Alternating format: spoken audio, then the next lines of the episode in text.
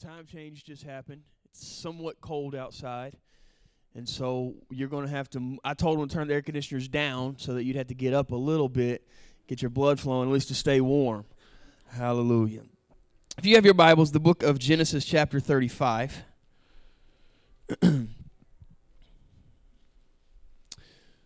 Before we get going too far, I do want to uh, tell my family it's good to see y'all. Uh, I got to hang out with my aunt Pam and my uncle Kevin, and uh, Katie and Josh and Caleb. It's so good to have y'all. I'm going to talk about my aunt Kim in just a moment, though. Hallelujah. If you have your Bibles, Genesis chapter 35, verse number 16 says, Then they journeyed from Bethel.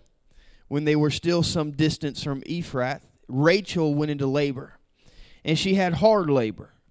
And when her labor was at its hardest, the midwife said unto her, Do not fear, for you have another son. And as her soul was departing, for she was dying, she called his name Benoni, but his father called him Benjamin. When she was dying, she called his name Benoni, but his father called him Benjamin. If you would this morning, put your Bibles down. Why don't you just lift your hands to heaven? Why don't you just ask the Lord to anoint here today? Lord, we love you, Jesus. Lord, we come to exalt you. We come to be in your presence. I pray, Lord, that your anointing would settle into this house. Lord, that you anoint my mind, that you would anoint my heart and my lips to speak.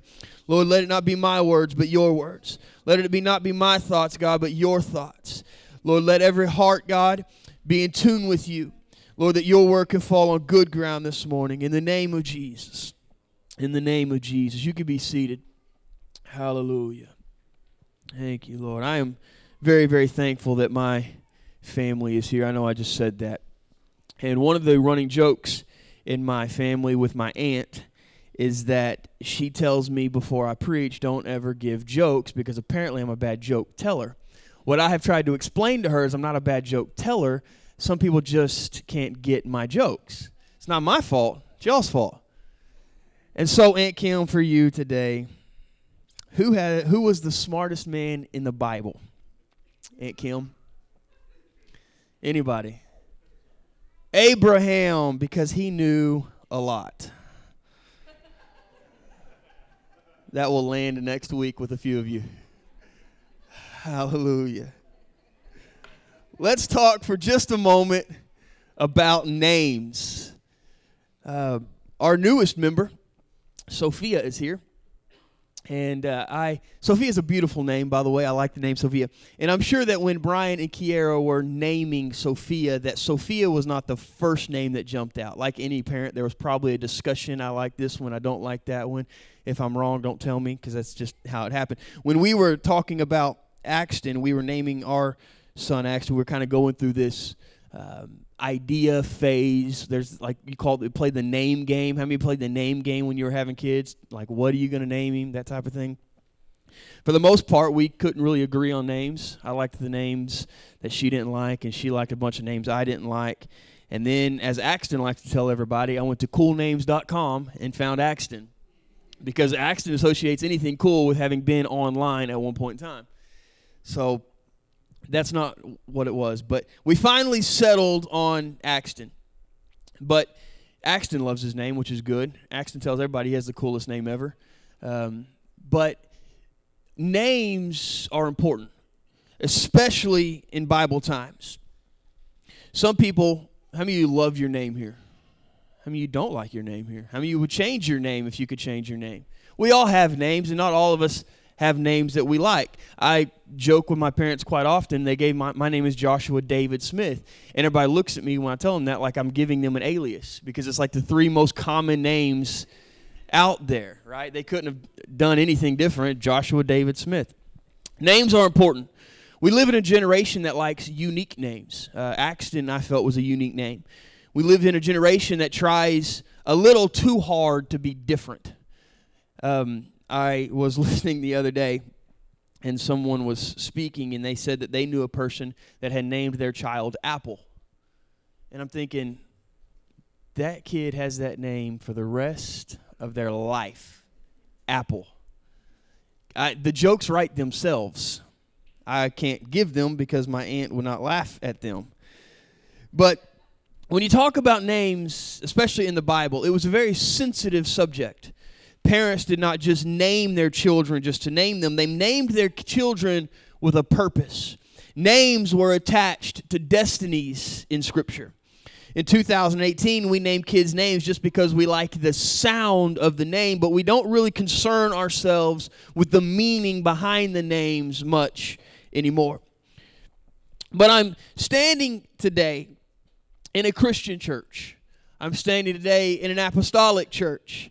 And by virtue of where I am standing today, we are known as people of the name people realize that as apostolics, we are Jesus people. Some have called us Jesus only people. I disagree with that. We are not Jesus only people. We are Jesus everything people.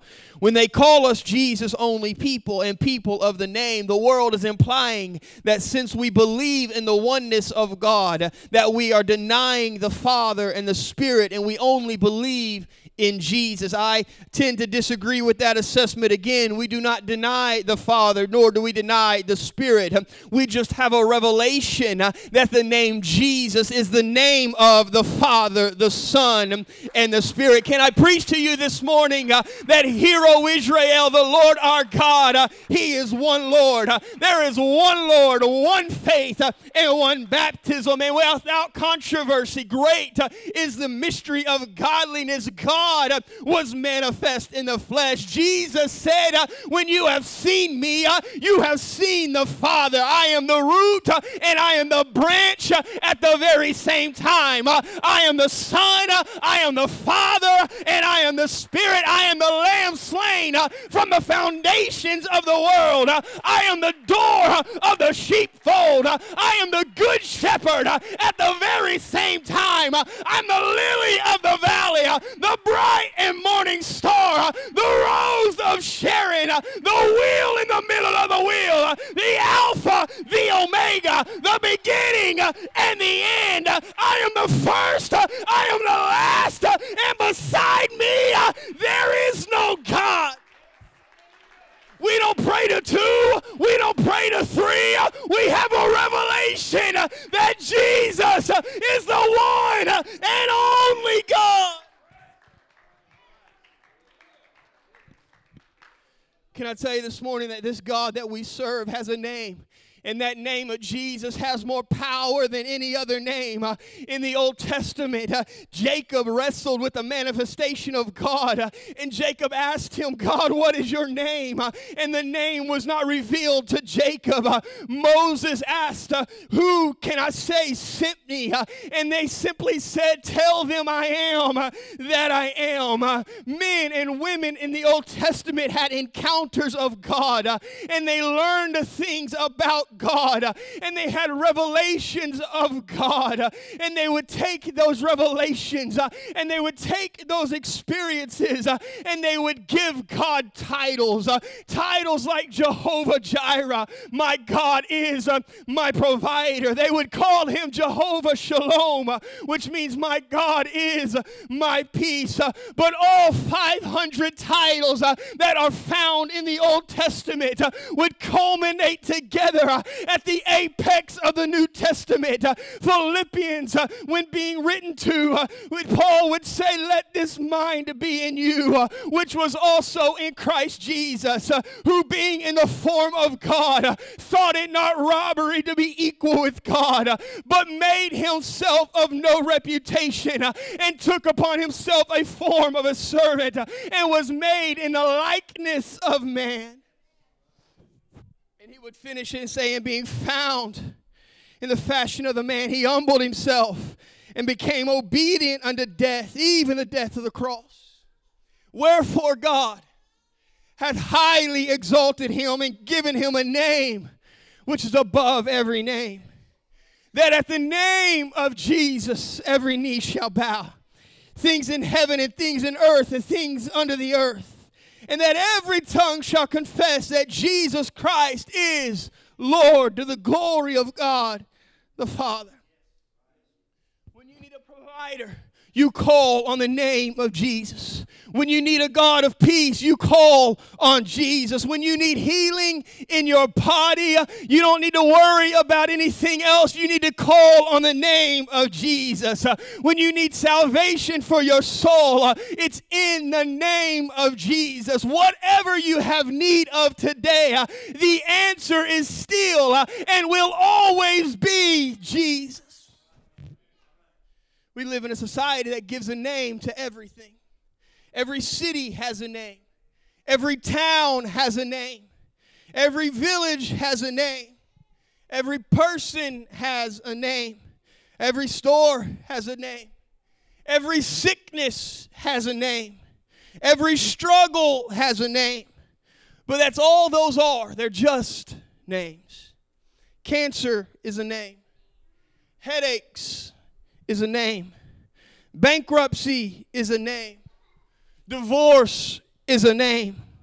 But God hath given him a name that's above every name. The name of Jesus is greater than any headache. It's greater than any cancer.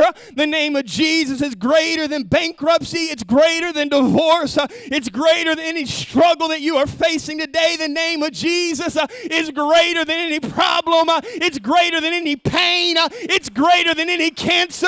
The name of Jesus is the sweetest name I know. There's a reason that we are people of the name. It's because we have witnessed the power of the name. I could pass this microphone around this morning to people all across this building that could testify of the power of that name. But since I have the microphone this morning, let me testify of what I've seen the name do. I've seen tumors healed in the name of Jesus. I've seen anxiety healed by the name. I've witnessed unimaginable pain uh, mended by the name. Uh, I've seen hope restored. I've seen purpose redeemed. Uh, I've seen vision lifted, life given. I've seen death arrested, uh, redemption implanted, and passion restored. Uh, I've seen a lot of things uh, that are brought to pass by the name. Uh, but what I've never seen uh, is I've never seen the name fail. I've never seen the name be outsmarted or outstrengthened. I've never seen the righteous forsaken, nor his seed begging bread. I've never seen the name fail. Seen the name get it wrong. I've never seen anyone that exalted that name leave without a touch from the Master. We love the name of Jesus because we know the name of Jesus works. We sing about the name. We dance in the name. We shout in the name. We get excited about the name of Jesus. We preach about the name. There's very few things that we can preach about that garner such excitement and response than the name of Jesus. We've seen it work. That's why we baptize in the name of Jesus. We pray in the name. As a matter of fact, whatever we do, the word says, the Bible tells us, do everything in the name of Jesus. There's no other name I know, no other name that I know that can bring healing. There's no other name I know that power can be found in. There's no other name that brings salvation. And in that name, the Bible tells us every knee will bow Every man that has ever exalted himself will bow at that name. Lucifer is going to have to bow. Judas will bow. Every Sadducee will bow. Every Pharisee will realize the power of that name. Every demon in hell uh, will have to bow. Alexander the Great will bow. Herod will bow. Napoleon will bow. Muhammad will bow. Buddha will bow. Confucius will bow. There's no other name uh, given among among men, uh, whereby we must be saved. If you've walked into this house today, you might have walked in and thought to yourself, I don't have a real reason to praise God. You might have spent the last few moments listening to this sermon and thought to yourself, I can't get excited about God today. You might have struggled to even make it here this morning. Perhaps you're walking through a very difficult season in life. Perhaps you're in the middle of a valley. You might feel like you are fallen into a black hole and there is no way out, and you simply don't feel like you have enough praise to give this morning. I would this morning take you back to a, for a moment to a young shepherd boy by the name of David. David cries out that in my sin my mother did conceive me. He's overlooked by his father. His brothers don't care about him. God seems to have forgotten David. He spends most of the early years of his life on the backside of nowhere tending to dirty and smelly sheep. He's attacked by both a lion and a bear. He is the last option for an army, and he's got to fight a giant by the name of Goliath. His own people turn on him. King Saul throws a javelin at his head and creates wanted posters saying, Dead or alive, and puts David's face on them. The priesthood is hesitant, hesitant to even help him in the city of Nob. His house is burned down in Ziklag. His wife and his children are kidnapped. His own friends uh, want to kill him. He even watches some of his children die. Yet, in spite of all that stuff, David has a praise on his heart. He begins to say things like, From the rising of the sun uh, until the going down of the same. Uh, he would write, Oh, clap your hands, all you people, and shout unto God with a voice of triumph. Oh, magnify the Lord with us, uh, and let us exalt his name together. How can David praise God when so much is going wrong in his world? I believe it's because David had a revelation and he wrote it in Psalm 48, verse 10. And David would write, According uh, to thy name, O God, so is thy praise unto the ends of the earth. Thy right hand is full of righteousness. My praise is not predicated on how I feel, my praise is not based in what I am going through, but it's according to thy name, O God. so is my praise. if his name is great, then and it is greatly to be praised. Uh, regardless of what I'm going through, uh, regardless of what I'm in right now, that name uh, is still worthy to be praised. Uh, it's irrelevant how I feel, uh, it is irrelevant what I am going through, uh, because in spite of my storm, He's still a great God, and He's still worthy to be praised. in spite of the cancer, in spite of the addiction, in spite of the drug, He's still worthy and worthy is he to be praised. I wish I had somebody for just a moment that would stand to your feet and begin to worship a great God. If He's ever been good to you, you ought to send up a shout of praise. If He's ever touched your body, you ought to let thanksgiving roll out of you. If He's ever done anything for you, you ought to lift up that praise to Him. Someone look at your sickness right now and declare, uh, Under thy name, O Lord, uh, is thy praise. Someone prophesy to your predicament for just a moment. Uh, according to thy name, O God, is my praise. Someone put your hands together right now.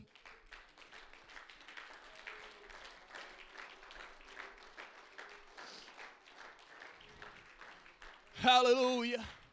Come on, I feel the Holy Ghost here. Come on, put your hands together and lift your voice. There's no name like the name of Jesus. There's nothing like that name. Hallelujah.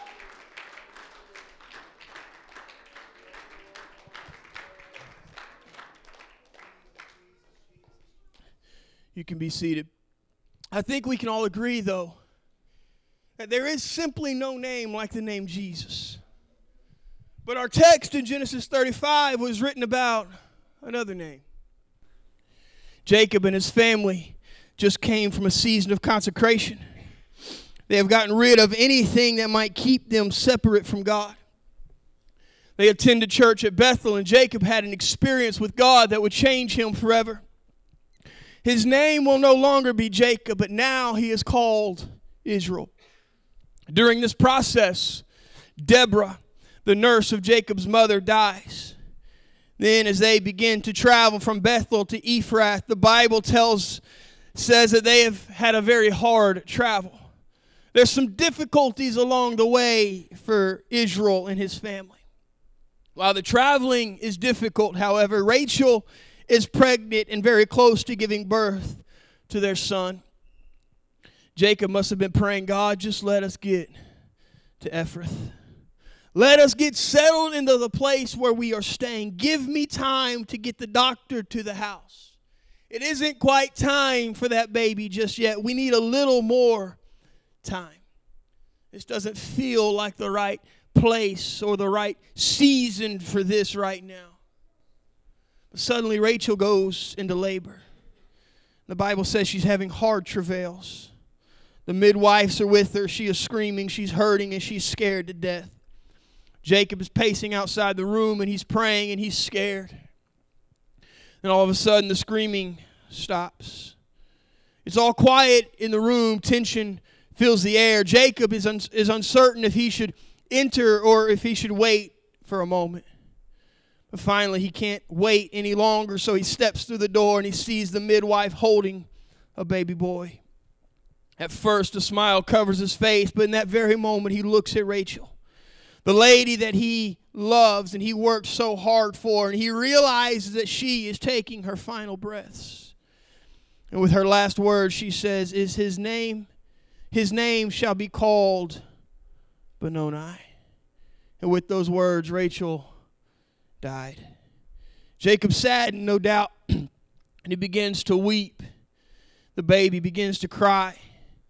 And while Jacob is grieving over Rachel, he realizes there is a baby that still needs him to be a father. So he picks up his son and he looks at that baby. Rachel's last and dying request is that baby be named Benoni. Jacob loved Rachel, and he'd give anything to have her there at that moment. He would, he would do anything to honor her last request. But he's not sure that he can name this baby Benoni. Because Benoni literally means the son of my sorrow. Such a horrible label to place on a child. Such a heavy weight to have a son live under. It's difficult banner to be forced to carry. You're just son of my sorrow. That's the equivalent of telling a kid they're an accident. You really don't have a lot to look forward to in life. You weren't even born in a good time. You're son of my sorrow. Jacob didn't want this difficult banner being forced on his son. After all, Jacob knew something about carrying the weight of a name. His name was just changed by God from Jacob to Israel. But for the vast majority of his life, he was known as Jacob. Jacob meant deceiver. He knew the difficulty of living with a label. Thousands of years have come and gone, but life can still be cruel to us. Life has a tendency to label us. Am I preaching anybody this morning that life has labeled? you went through a season of bad health and it stayed a little longer than you wanted it to, and life has labeled you sickly. You came from the wrong family, you came from the wrong neighborhood according to society, so they called you a misfit. You have difficulty in school and growing up, so they call you a dropout and a quitter. You've had financial difficulty, so the world labels you poor. You've had trouble with relationships in your life, so they call you unlovable. You don't seem to fit in with your family or your friends, so they call you the black sheep. You had some trouble with the law in the past, so they labeled you a prisoner. You can't seem to get victory over the season, so they label you depressed. You struggle with breaking bad habits of life, and life has labeled you an addict. You made some mistakes in your walk with God, so they labeled you a sinner. Life does not always seem to be fair. And we get stuck with labels like Jacob and Benoni. And it's difficult to outlive the label that life places on us. It seems as if we will never get out of the dark cloud because of the label. The shadow of our past is always looming over our shoulder, it's never far from us. And if we're not careful, we can get a Job mentality about our labels. Job would write or say in Job 14, verse 13, he said, Oh, that thou wouldest hide me in the grave, Thou, thou wouldest keep me secret until thy wrath be past. That thou wouldest appoint me a set time and remember me. If a man die, shall he live again? All the days of my appointed time will I wait till my change come. Job said, I would forfeit the majority of my life if I didn't have to live under the weight of this struggle. Just put me to sleep and wake me up when the season has passed. Just tell me when my change has come. I wonder if there's anybody here today that's just looking for change. Is there anyone here desperate for a change in your life? I believe that when we come to church, we ought to have real church. And sometimes having real church means we've got to have real talks because we are real people. Sometimes we have to rip the mask off of the masquerade. I come simply to let you know that Jesus is looking for somebody here today that wants to leave this house different. He wants to find someone that is willing to have their life changed. Can I tell you today that you can today become a new creature in Christ Jesus? You can step into a new season today. Weeping may have endured the night, but joy cometh in the morning. I'm preaching to someone today, and I'm trying to let you know that there is hope, there is peace. So let me sound a voice and declare you can experience a change in your life today. You don't have to live inside the labels that life has put on you. Just because you've made mistakes and just because you have done some things that are wrong does not mean that that is what you are. Because in Jesus you are a new creature. Old things are passed away. Behold, all things are made new. Change doesn't come easy, though. When life labels you, life doesn't soon let the label expire. Consider for just a moment a man that lived a normal life. Probably had a wife, probably had kids, more than likely held down a decent job, but in the moment of weakness, he started entertaining unwelcome spirits. So he opened his heart up to sin, and sin didn't stop at the door. Spirits began to oppress him, and eventually they possessed him. He lost his job, he lost his family, he stopped attending church, he started breaking laws and started acting like a madman. The men of the city knew their families were scared of him, so they attempted to lock him up and chain him down. But the devil would grow stronger in him, and he began to break the chains. He ran around naked. He would cut himself with rocks. He lived in the graveyard, and he would cry out day and night. Life labeled him Legion because he had three to five thousand devils inside of him. Legion seemed like an unchangeable label. Notice this, though. It was just a label, it was not a name. My season might have a label, but it doesn't have to become my name. You can label my season, but don't let that season become my identity. Ezekiel would write, Now it came to pass in the 30th year, in the fourth month, in the fifth day of the month, as I was among the captives by the river of Chebar, that the heavens were open and I saw the visions of God. Ezekiel's words are, As I was among the captives. What he doesn't say is that he was a captive. He wasn't there coming and going as he wanted, he was a part of the captivity. But Ezekiel had his idea that I am just among the captives because captivity is a label, it is not who I am. I might be in captivity right now and I might be among the captives, but I do not have to become a captive. My disaster is not going to define who I am. Legion had something working for him, though. Legion probably didn't even know that he had this working for him. But Legion had a name on his side.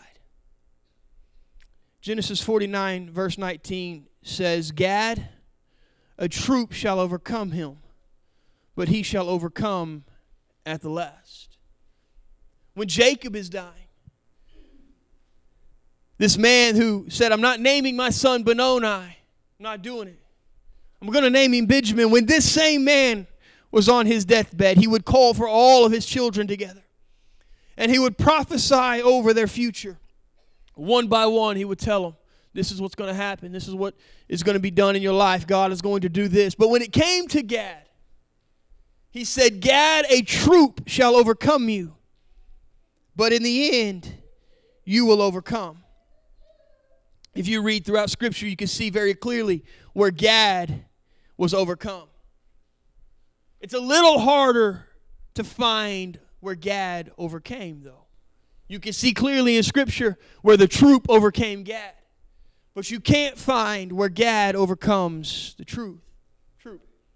And so it becomes this prophecy in the Old Testament from a child of Jacob that you're kind of hanging on. Everything else you can see in Scripture come to pass. But Gad is a little bit different. Until you get to the New Testament, Jesus would simply tell his disciples, Let's set sail to the small island of Gadara. Because this is the place of the descendants of Gad. of that family that had a label. That they eventually would be overcome by a troop. But they also had a promise that anyone that bore this name, in the end, they would overcome. Legion had a name that was promised over him. I've read the back of the book time and time again. And the back of the book tells me that in spite of my label, if I have had the name applied to my life, in the end, I'm going to overcome if you have repented of your sins, if you have been baptized in Jesus' name, and you've received the infilling of the Holy Ghost, you have a name that is fighting for you today. I'm talking about the name of Jesus. If I take you back to our text, let me draw you back into the father Jacob holding his son Benoni. He understands that this was Rachel's last request on earth. But he also understands that this is his child and he cannot stand to see this child live under the label of sorrow his whole life. So, with tears coming down his face, Jacob declares that there needs to be a change in his name. This is no longer Benoni, but this child will be called Benjamin. Benjamin means the son of my right hand. It is my authority and it is my power. Jacob said, You will not live under the banner of sorrow, but rather uh, you will live under the promise of power. Jacob had precedent to make the name change. God changed Abram to Abraham, Sarai to Sarah, and Jacob to Israel. Later, Saul would become Paul, and there are others sprinkled throughout Scripture. Jacob knew uh, that it was what it was like to be set free uh, from a past name. Jacob knew what it was like for the bonds and the shackles of yesterday's failures uh, to fall off and for freedom to become clear. Jacob knew what it was like for the prisoner to be set free. Jacob knew what it was like to go from living under doom to living with purpose and destiny. Jacob knew that his past could not be redone and it could not be undone, but his past could be redeemed. Jacob knew that his power came in the present. Jacob understood what it was like to have a name change. In Genesis, God gave dominion to Adam to name everything that dominion power was never taken away from mankind. God is a God of change. I don't know what title that life has labeled you today. I don't know what the world has called you. But I did come today to declare to someone that it is time for a name change. You came in called sick but you can leave here called healed. You came in brokenhearted, but you don't have to leave with a broken heart because Scripture says, A new heart will I give him. You came in called sinner, but you can leave forgiven. You walked in known as addict, but you can leave delivered. I've come to declare to someone in this house today that a name change has come here this morning. When your name does not measure up, His name is more than enough. Let the name of Jesus cover you this morning. Let the name of the Lord, who is a strong tower, be a safe place that you run to. It's time for someone here today uh, to stand and reintroduce yourself to the rest of the world. Hello, uh, my name is not uh, unlovable. My name is loved. hello, world, uh, my name is forgiven. Uh, hello, world, my name is delivered. my name is free. my name is passion. my name is anointed. My name is free. I am not what I was. Stay with me. I believe in the power of that name. How many you believe in the power of the name of Jesus? We believe the name of Jesus has power to transform the old and make it new. I believe in the power of His Word because the Bible says that he cannot lie. And if he would write and say in his word that, behold, in Christ Jesus, all things are passed away, and behold, all things become new, then we can stand on precedent because God has never lied. And we can stand and declare that what I am right now is not who I have to be forever. I believe in the power of the name. And because of the, the I, my belief in the power of the name, I believe in the power of His Word. And then I believe in the power of prayer. And so I stand here today. If you want a name change today, if you want to be known as something different, if the world has labeled you some things that you know deep down is not who you are. I would this morning that you would join me right here at this altar. If you've been labeled with sickness, but you know that God can heal you. If you've been labeled by some sin or some past failure or some past mistake, if you've been labeled by some form of shame or some form of disappointment, come today.